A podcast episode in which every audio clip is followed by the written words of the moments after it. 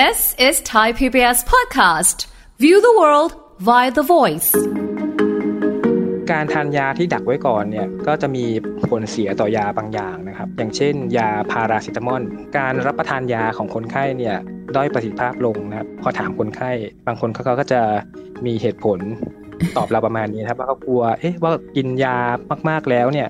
จะเป็นมะเร็งตับอะไรหรือเปล่าอะไรพวกนี้นะครับต้องขอตอบตามข้อมูลการวิจัยนะตอนนี้นะครับ ก็คือยาที่รักษาโรคประจำตัวทุกอย่างเนี่ยไม่ได้มียาตัวไหนเนี่ยที่ทำให้เกิดมะเร็งตับโดยตรง แต่สิ่งที่เราต้องกังวลนี่คือว่ายาบางตัวเนี่ยอาจจะทำให้ตับอักเสบได้ และถ้าเกิดตับอักเสบเนี่ยเรื้อรังเนี่ยอาจจะไปสู่การตับแข็ง แล้วก็เป็นมะเร็งตับในอนาคต ฟังทุกเรื่องสุขภาพ อัปเดตททุกโรคภัย ฟังรายการโรงหมอ กับดิฉัน สุรีพร วงศิตพรค่ะ This is Thai PBS podcast. สวัสดีค่ะ คุณผู้ฟังค่ะขอต้อนรับเข้าสู่รายการโรงหมอทางไทย PBS Podcast ค่ะ วันนี้เรามาพบกันเช่นเคย เป็นเรื่องที่เราจะคุยกันนะคะ ที่เรียกว่าเป็นเรื่องใกล้ตัวด้วยนะคะ และอาจจะเคยได้ยินกันมาก่อนกับเรื่องของตับป่วย เพราะกินยาเอ๊ะจริงหรือไม่หรือเป็นความเข้าใจผิดอย่างไรนะคะ เดี๋ยววันนี้เราจะคุยกับนายแพทย์วัชรพงศ์ตรีสินชัย อายุรแพทย์โรคไตศูนย์การแพทย์มหิดลบำรุงรัก มหาวิทยาลัยมหิดลวิทยาเขตจังหวัดนครสวรรค์ค่ะสวัสดีค่ะคุณหมอคะครับ สวัสดีครับค่ะ วันนี้เราคุยกันเป็นอีกเรื่องหนึ่งนะคะที่เป็นเรื่องใกล้ตัวมากเลยนะคะ ที่หลายคนอาจจะได้เคยได้ยินเนาะหรืออาจจะมีความรู้สึกว่าเอ้ยกินยาเยอะเนี่ย มันอาจจะมีผลต่อตับนะคะอันนี้ถามคุณหมอก่อนเลยว่า จริงหรือเปล่าคะคุณหมอคะว่ากินยาเยอะเนี่ยจะทำให้ตับเนี่ยป่วยได้ แล้วเดี๋ยวเรามาทำความรู้จักกันไปทีละส่วนกันนะคะว่าเเรื่องของการใช้ยาเป็นยังไงเดี๋ยวคุณหมอ จริงไหมตับป่วยเพราะกินยาอ๋อ ก็ต้องบอกว่าก็ไม่ได้จริงสักทั้งหมดนะครับ แต่จะจริงบางส่วนนะครับค่ะก็คือมียาบางอย่างถ้าเกิดเราใช้ผิดขนาดนะครับ หรือผิดวิธีใช้เนี่ย สามารถมีผลทำให้ตับอักเสบได้ครับ อืม มันก็อาจจะเกิดขึ้นได้ถ้าใช้ที่เกินกว่าที่คุณหมอกำหนดเอาไว้เภสัชกำหนดไว้ให้อะไรแบบนี้ด้วยใช่ไหมคะอะถามใช่คุณหมอครับค่ะว่า แล้วพฤติกรรมการใช้ยาปัจจุบันของคนไทยเนี่ย เท่าที่คุณหมอสัมผัสนะคะ เป็นยังไงบ้างคะตอนนี้อ๋อดีอันนี้เป็นคำถามที่ดีมากเลยนะครับ หมอจะได้มาบอกเล่าประสบการณ์ในการทำงานนะครับค่ะที่คิดว่าพฤติกรรมการกินยาของคนไข้เนี่ย บางอย่างเนี่ยมีผลเสียต่อร่างกายก็คือที่เจอบ่อยนะครับ ก็คือหนึ่งบางคนเนี่ยลืมรับประทานยานะครับอืมก็คือผู้ป่วยเรื้อรังเราเนี่ย ปกติแล้วเนี่ยจะกินยาบางคนกินแบบเป็นกำกำมืออะไรพวกนี้เลยนะครับค่ะแล้วเวลาที่ไปทำงานบางคนก็ไปท้องไปท้องนาไปที่นาอะไรพวกนี้ก็จะลืมยาไปด้วยอืนะครับมค่ะโดยที่มื้อยาเนี่ยที่พบว่าลืมทานมากที่สุดคือมื้อกลางวันเพราะไม่ได้เอาไปด้วยนะครับค่ะ แล้วก็การรับประทานยาก่อนและหลังอาหารเนี่ยก็มีผล ถ้าเกิดระยาไหนที่ต้องทานก่อนอาหารเนี่ย อันนี้คือจะมีผลต่อการดูดซึมยา ถ้าเกิดเราไปทานหลังอาหาร ก็ควรจะเอายาไปรับประทานตามตามเวลาด้วยครับอย่าลืมครับค่ะ คือมันอาจจะมีหลายปัจจัยทำให้ลืมบ้างนะคะ แล้วก็เออบางทีลืมกินยาก็อาจจะไปกินมื้อถัดไปเพิ่มขึ้น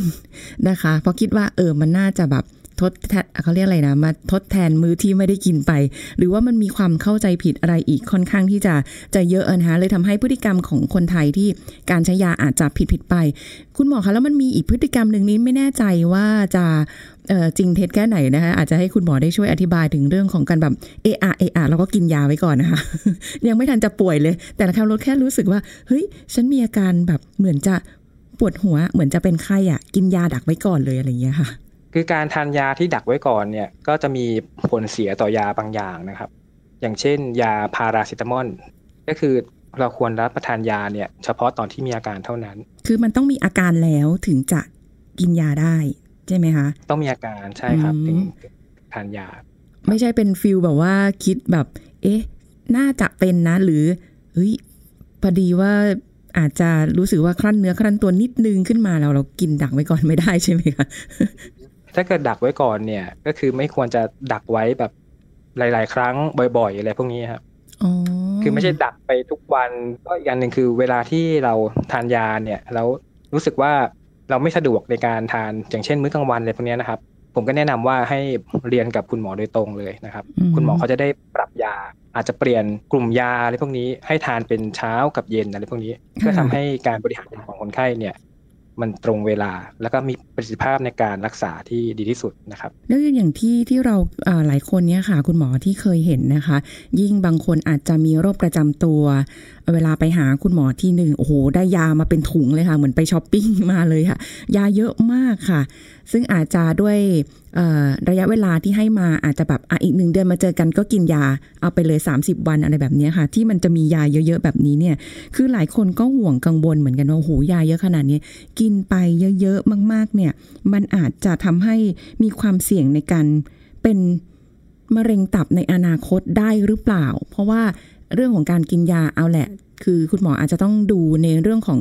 โดสยาที่ให้ไปประกอบควบคู่ไปอย่างนั้นด้วยใช่ไหมคะใช่ครับก็ก็คือเรื่องนี้ก็เป็นอีกเรื่องหนึ่งที่ทำให้การรับประทานยาของคนไข้เนี่ยด้อยประสิทธิภาพลงนะครับบางคนก็มาตอนที่มาเจอเจอหมอ แล้วก็มาดูผลเลือดปรากฏว่า เอ๊ะทำไมเราจ่ายยาไขมันไปแล้ว แล้วทำไมถ้าไขมันยังสูงอยู่ พอถามคนไข้ บางคนเขาก็จะมีเหตุผล ตอบเราประมาณนี้ครับว่าเขากลัว เอ๊ะว่ากินยามากๆแล้วเนี่ย จะเป็นมะเร็งตับอะไรหรือเปล่าอะไรพวกนี้นะครับก็ก็ต้องขอตอบ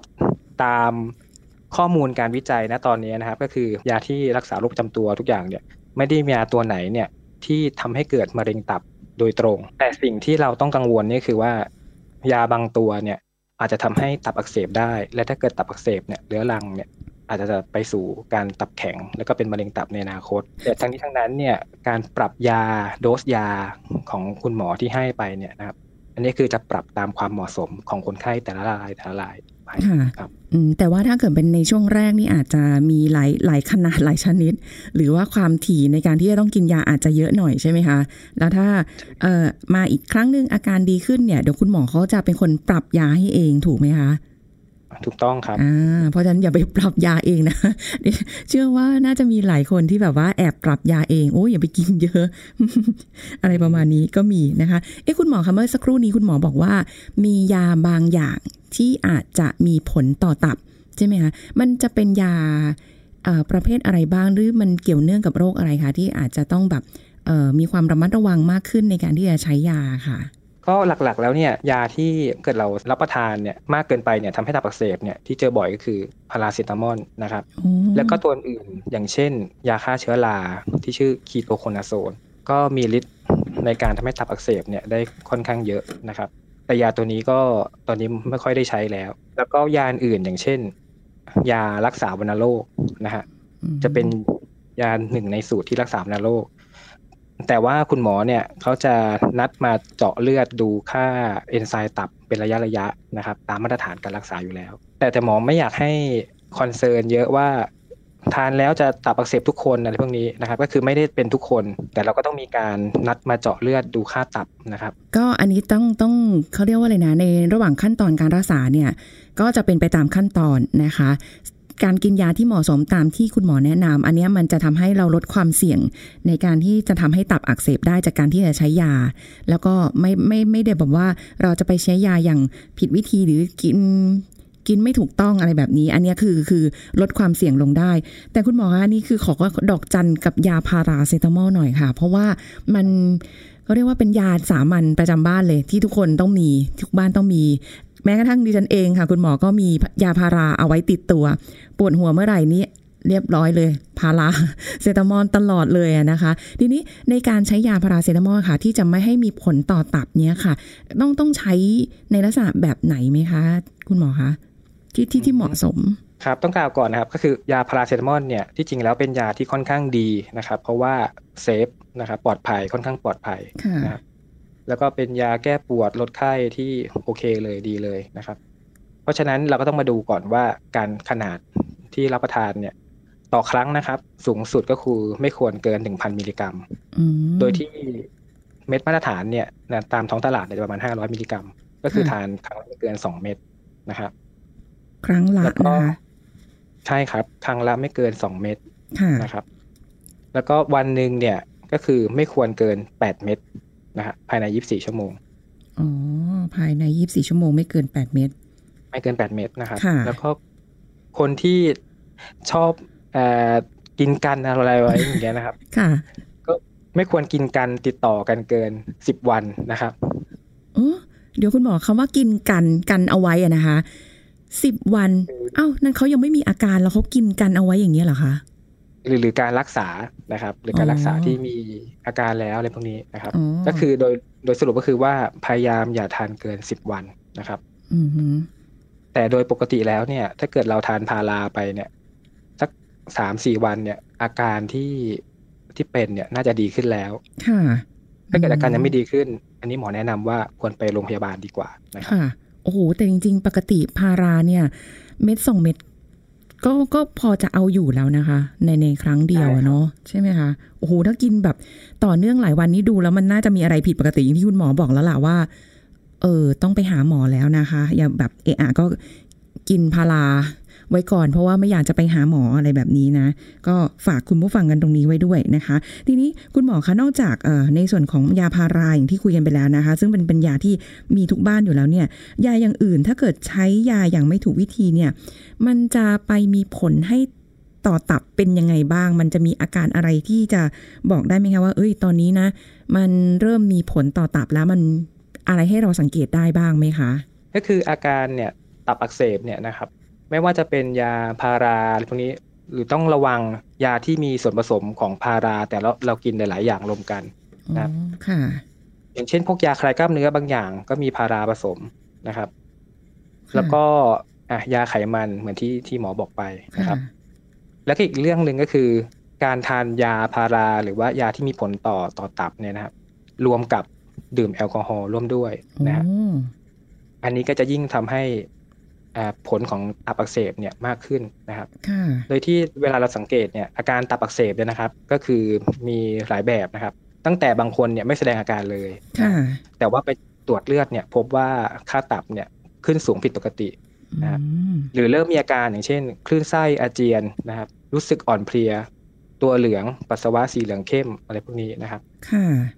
ในบางคนเนี่ยที่เขา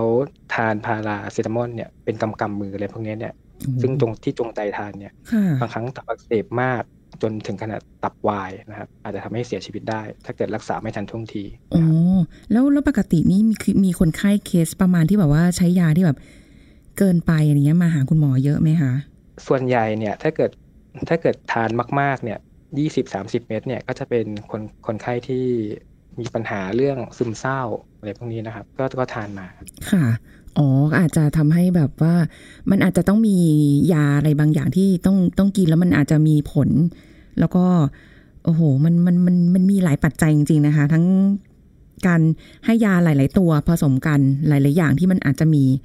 แต่ว่าคุณหมอคะถ้าอย่างเงี้ยคือ ถ้าสมมติว่าเรามีอาการอย่างที่คุณหมอบอกมาเมื่อสักครู่เนี้ยเราควรหยุดยาเลยไหมคะ หรือว่าแบบเราไปหาหมอแล้วไปคุยไปแจ้งอาการให้คุณหมอทราบแบบนี้จะดีกว่าใช่ไหมคะ ใช่ครับ ก็คือเบื้องต้นเนี่ยถ้าเกิดเป็นเป็นยาที่เอ่ออย่างเช่นถ้าเกิดยาพาราเนี่ยเราสามารถหยุดได้นะครับค่ะแล้วก็ไปหาคุณหมอนะครับ อืมทุกวันนี้ก็น่าจะมีคนติดพาราเพราะว่าจะเริ่มจะเริ่มติดแล้วอีกหนึ่งคนค่ะคุณหมอเพราะว่าปวดหัวนี่บ่อยมากนะคะ ด้วยด้วยภารกิจหน้าที่การงานอาจจะไม่หลายคนปวดหัวได้นะคะ ก็พยายามอย่าไปไปใช้ยาบ่อย มีมีอยู่เคสหนึ่งค่ะอันนี่มีเป็นเรื่องของคนใกล้ตัวนิดหนึ่งนะคะ คุณหมอคะเขาเยังไม่ได้ป่วยหรอก แต่ว่าในความรู้สึกเขาคิดว่าเขาป่วยอย่างเงี้ยค่ะ แล้วก็กินยาพารา เข้าไปบวกกับผสมดื่มเป็นเครื่องดื่มแอลกอฮอล์ด้วย อันนี้จะยิ่งส่งผล มากขึ้นทวีคูณกว่าปกติเลยใช่ไหมคะใช่ครับ เพราะว่าการทานแอลกอฮอล์ไปเนี่ยทำให้ฤทธิ์พิษของพาราเนี่ยค่ะจากเดิมเขาอาจจะไม่โดสไม่เกิน แต่พอทานแอลกอฮอล์ไปเสร็จปุ๊บทำให้โดสที่ทำให้เกิดพิษเนี่ยมันสูงขึ้นได้นะครับ อืมคือเพราะว่าฤทธิ์จากแอลกอฮอล์ส่งผลใช่ครับอ๋อ มันยิ่งไปทำให้ยิ่งแล้วก็แย่ อืมค่ะ แล้วก็จากแอลกอฮอล์เองเนี่ยก็มีฤทธิ์ทำให้ตับอักเสบด้วย ค่ะ อ๋อ หมายความว่า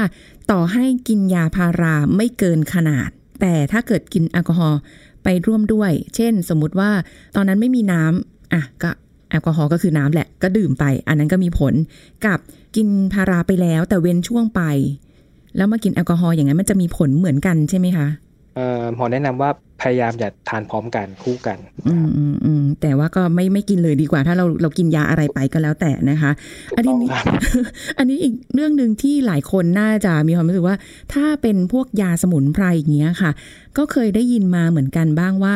บางตัวก็อาจจะกินเยอะไม่ได้นะ มันมีผลต่อตับเนี้ยค่ะ แต่ในความเชื่ออีกหลาย ๆ คนก็รู้สึกว่าเฮ้ยสมุนไพรเนี่ย มันเป็นยาที่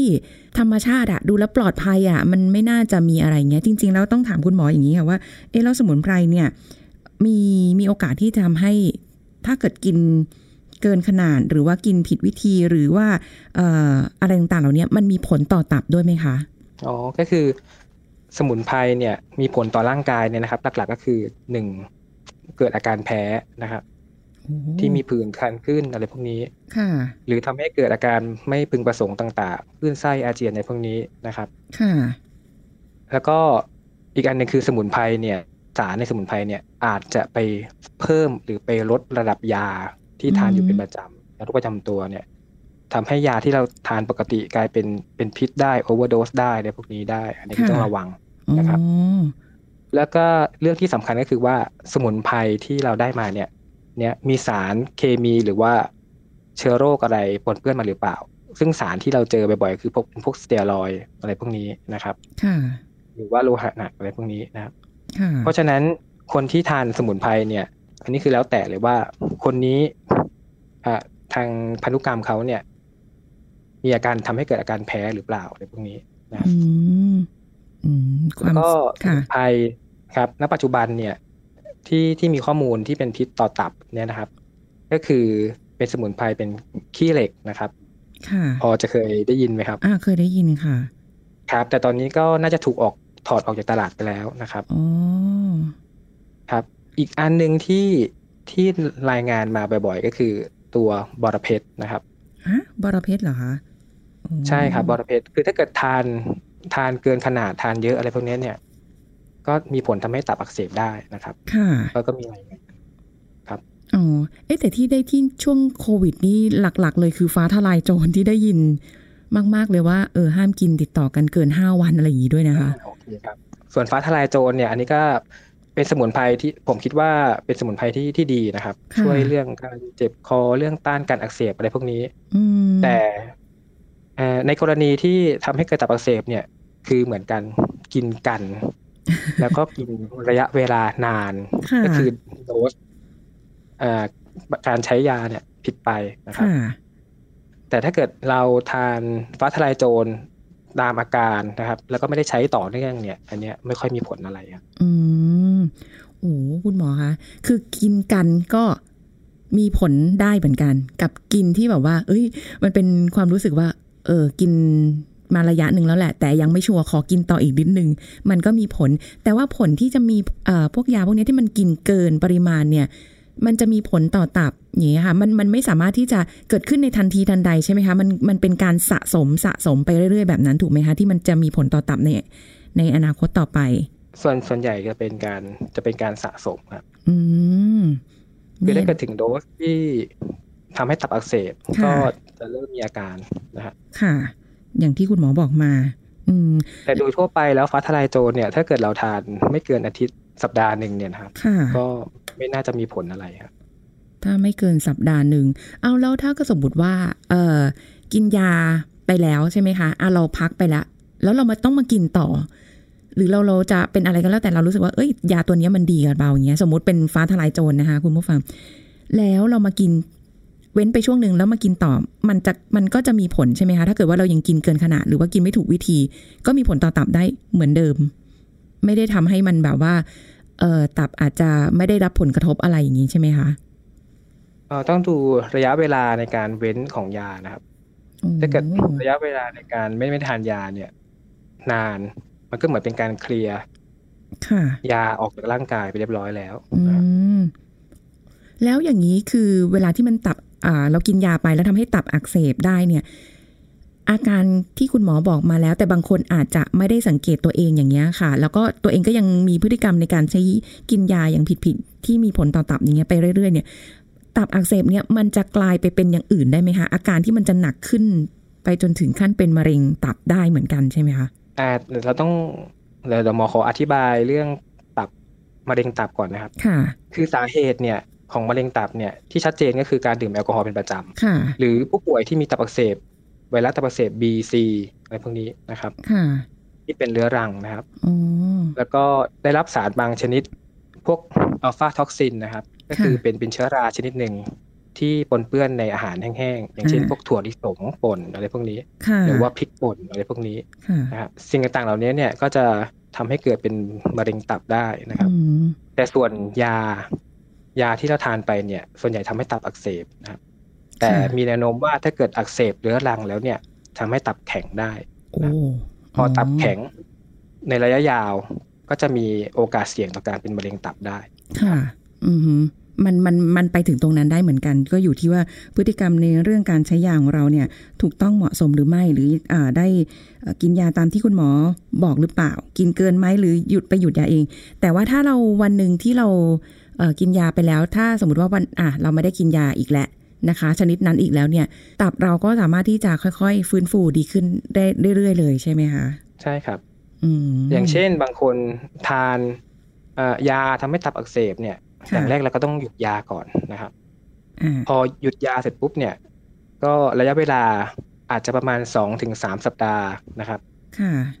ค่าการทำงานของตับก็จะเริ่มดีขึ้นเรื่อยๆเรื่อยๆนะครับค่ะหรืออาจจะกลับเข้าสู่ภาวะปกติได้นะครับ ถ้าเกิดเราเอ่อ สุขภาพแข็งแรงดีเนี่ยก็จะประมาณสักสามสี่สัปดาห์นะครับ หรือบางคนอาจจะเป็นเดือนสองเดือนอย่างนี้ก็ได้นะครับ แล้วแต่การตอบสนองของแต่ละคนนะครับอ๋องั้นก็แสดงแต่ว่าการหยุดยาที่เป็นค่ะสาเหตุอันเนี้ยค่ะอันนี่คือเป็นสิ่งที่สำคัญที่สุดนะคือเพราะฉะนั้นก็ต้องปรับเปลี่ยนพฤติกรรมกันหน่อยนะคะ เพราะว่ายังมีความรู้สึกว่า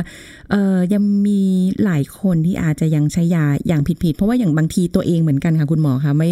ไม่ต้องยกตัวอย่างไกลเลยบางทีเรายังรู้สึกว่าการกินยาดักไว้ก่อนเนี่ย ยังมันมันยังดีกว่า อะไรอย่างเงี้ยนะคะ ซึ่งจริง ๆ มันบางทีร่างกายของเราสามารถที่จะกำจัดเชื้อโรคได้เองหรือว่าแบบอ่อ เขาเรียกอะไรความมหัศจรรย์ของร่างกายของเราอะนะคะ บางทีมันอาจจะไม่ได้จำเป็นต้องกินยาเสมอไปก็ได้ใช่ไหมคะคุณหมอคะใช่ครับ อืม เพราะฉะนั้นก็อาจจะมีหลายปัจจัยด้วยอะคุณหมอคะในท้ายนี้นะคะ คงต้องให้คุณหมอเนี่ยค่ะ ได้ฝากถึงคุณผู้ฟังที่ฟังรายการกันอยู่ตอนนี้ด้วยนะคะถึงเรื่องของเออการใช้ยาอะไรต่างๆเนี่ยที่ต้องพึงระวังด้วยนะคะ ว่ามันอาจจะมีผลต่อสุขภาพร่างกายของเราได้ได้อะค่ะ อย่างแรกก็พยายามนะครับ รับประทานยาตามฉลากยานะครับที่กำหนดนะครับค่ะทั้งระยะเวลาในการทานเอ่อจำนวนยานะครับ อันที่สองก็คือพยายามอย่าปรับยาเองตามใจชอบนะครับค่ะเอ่อเพราะว่าเอ่อหลายเคสเนี่ยมีโรคประจำตัวอย่างเช่นเป็นพวกเบาหวานความดันอะไรพวกนี้ ถ้าเกิดเราปรับยาเองเนี่ยก็จะมีความเสี่ยงอย่างเช่น น้ำตาลต่ำนะครับ หรือว่าความดันตก หรือความดันสูงไปเลยนะครับ ก็จะเป็นอันตรายต่อร่างกายนะครับค่ะ แล้วก็อีกเรื่องหนึ่งคือ อย่านำยาของคนอื่นมาใช้นะครับ ก็หลายๆครั้งเนี่ยหมอก็เจอไปได้ยามาจากเพื่อนบ้านอะไรพวกนี้นะครับ เพราะว่าค่ะเอ่อแต่ละคนเนี่ย หมอไม่ได้จ่ายยาให้เหมือนกันสูตรเดียวกันนะครับค่ะเพราะฉะนั้นไม่สามารถเอามาใช้ร่วมกันได้นะครับอืมอ๋ออีกนิดนึงค่ะ คุณหมออันนี้พอดีว่าคำถามเพิ่มเติมแทรกนิดหนึ่งอะนะคะเกี่ยวกับเรื่องของยาที่มีจำหน่าย หรือหรือพวกแบบ เป็นน้ำเป็นอะไรก็แล้วแต่นะคะ ที่บอกว่าสารแก้ได้สารพัดโรคเลยแหละ หรืออะไรอย่างเงี้ยค่ะ อันนี้คุณหมอมีอะไรจะแนะนำไหมคะก็ก็คือหลักๆแล้วเนี่ยเราต้องดูส่วนประกอบของยาเป็นหลัก ว่ายาตัวนี้เนี่ยผ่านออยไหมนะครับ แล้วก็มีการปนเปื้อนของสารต่างๆ หรือเปล่า คือถ้าเกิดส่วนใหญ่แล้วถ้าเกิดมีการโฆษณาว่าสามารถรักษาทุกโรคเนี่ย อันนี้ผมขอให้มองไว้ก่อนว่าอาจจะเป็นการโฆษณาเกินจริงอืมโฆษณาอวดอ้างค่ะแล้วสิ่งที่ต้องระวังคือ อาจจะมีการผสมยา แก้ปวดพวกสเตียรอยด์อะไรพวกนี้เนี่ยมาในยาด้วยอ๋อครับ เพราะว่าในในทางเอ่อการทำงานเนี่ยหมอก็เจอยาพวกนี้เยอะนะครับ แล้วก็มีผลเสียคือทานไปแล้วเนี่ยทำให้ตับวายไตวายอะไรพวกนี้ได้เหมือนกันนะครับต้องระวังโอ้ต้องระวังด้วยนะคะ เพราะว่าบางทีใช่ครับเราก็ไม่อยากจะไปกินยาเป็นกำกำมือเนาะคุณหมอเนาะเอาแบบว่าแค่อันเนี้ย อวดอ้างสรรพคุณเกินจริงเนี่ยก็ต้องระวังด้วยมันอันตรายต่อตับต่อไตจริง ๆนะคะ อันนี้เราไม่รู้หรอกว่าสูตรผสมยาของเขามีอะไรบ้าง แล้วในกระบวนการผลิตมันเป็นยังไง ปลอดภัยมากน้อยแค่ไหนด้วยนะคะ ก็อย่าไปเชื่อโฆษณาเกินจริง เพราะถ้าเกิดแบบรักษาได้ขนาดนั้นเนี่ยนะคะ ไม่ต้องมีคุณหมอแล้วเนาะเดี๋ยวคุณหมอจะว่างงานเลยใช่ไหมได้เลยนะคะอะเอาละค่ะ วันนี้ก็พูดคุยกันให้ทำความเข้าใจนะคะ กับเรื่องของการใช้ยานะคะ แล้วก็ระวังมันมีผลต่อต่อตับด้วยนะคะ จะใช้ยายังไงก็ตามที่คุณหมอแนะนำนะคะ แล้วก็ก่อนออกจากโรงพยาบาลรับยาแล้วก็สอบถามให้เข้าใจก่อนที่จะกลับบ้านด้วยนะคะ เพื่อให้การช้ยาได้อย่างถูกต้องนะคะ วันนี้ต้องขอบคุณคุณหมอเอ่อเป็นอย่างสูงนะคะ ที่ได้มาร่วมพูดคุยกับรายการของเราในวันนี้นะคะ ขอบคุณค่ะคุณหมอคะสวัสดีค่ะขอบคุณครับ สวัสดีทุกคนครับค่ะสวัสดีครับ เอาละค่ะคุณผู้ฟังคะหมดเวลาแล้วนะคะ เดี๋ยวเราจะกลับมาพบกันใหม่ครั้งหน้ากับรายการโรงหมอทางไทย PBS Podcast นะคะ ส่วนวันนี้ก็หมดเวลาแล้ว ขอบคุณที่ติดตามรับฟังนะคะ ลาไปก่อนค่ะ สวัสดีค่ะ This is Thai PBS Podcast. อาการลืมบ่อยๆ จาก MCI จะส่งผลไปถึงการเป็นโรคสมองเสื่อมหรืออัลไซเมอร์ได้หรือไม่ ผู้ช่วยศาสตราจารย์นายแพทย์ชัชวานรัตนบรรณกิจ จากคณะแพทยศาสตร์ศิริราชพยาบาล มหาวิทยาลัยมหิดลมาเล่าให้ฟังครับ เพราะว่าการรู้คิดบกพร่องเล็กน้อยเนี่ยฮะภาษาอังกฤษเรียกว่า MCI นะครับตรงเนี้ยเป็นเหมือนเป็นภาวะกึ่งกลางนะครับ ระหว่างคนปกติที่ความจำดีสมองดี กับคนที่เป็นสมองเสื่อมไปแล้วก็คือความจำแย่จนกระทั่งว่าต้องมีคนช่วยเหลือดูแลนะครับค่ะตรง MCI หรือว่ารู้คิดบกพร่องเล็กน้อยเนี่ยอยู่ตรงกลางครับ คือยังไม่ใช่ดีแต่ก็ไม่ได้แย่เป็นสมองเสื่อมไปเลย ทีนี้อาการมันจะคล้ายๆกับคนไข้โรคสมองเสื่อมเหมือนกันเพียงแต่ว่าอาการจะน้อยกว่านะครับอาการหลักๆ เลยที่พบบ่อยๆก็เช่นเรื่องของความจำไม่ดีฮะที่ที่เจอบ่อยที่สุด อย่างเช่นหลงหลงลืมลืมๆเล็กน้อยฮะอ่าลืมว่าคุยอะไรกันไปอ่า ลืมว่าวางของไว้ที่ไหน อาจจะมีคนเป็นใช่ไหมฮะลืมว่าอ่าจอดรถไว้ที่ไหนอย่างเงี้ยฮะค่ะลืมบ่อยๆ จนกระทั่งว่าเออมันมันมันบ่อยไปหน่อยหนึ่งบ่อยกว่าคนปกติที่จริงแล้วไอ้การรู้คิดบกพร่องเล็กน้อยนะฮะค่ะแต่จริงๆมีอีกหลายอาการนะครับอ๋องั้นพูดถึงความจำก่อนแล้วกันนะครับเวลาดูว่าคนไข้มีปัญหาเรื่อง MCI หรือเปล่าเนี่ยนะครับ เราจะดูเทียบกับคนที่อายุเท่ากันอืมการศึกษาเท่าๆกันนะครับค่ะว่าเออเราอยู่ในเกณฑ์เฉลี่ยไหม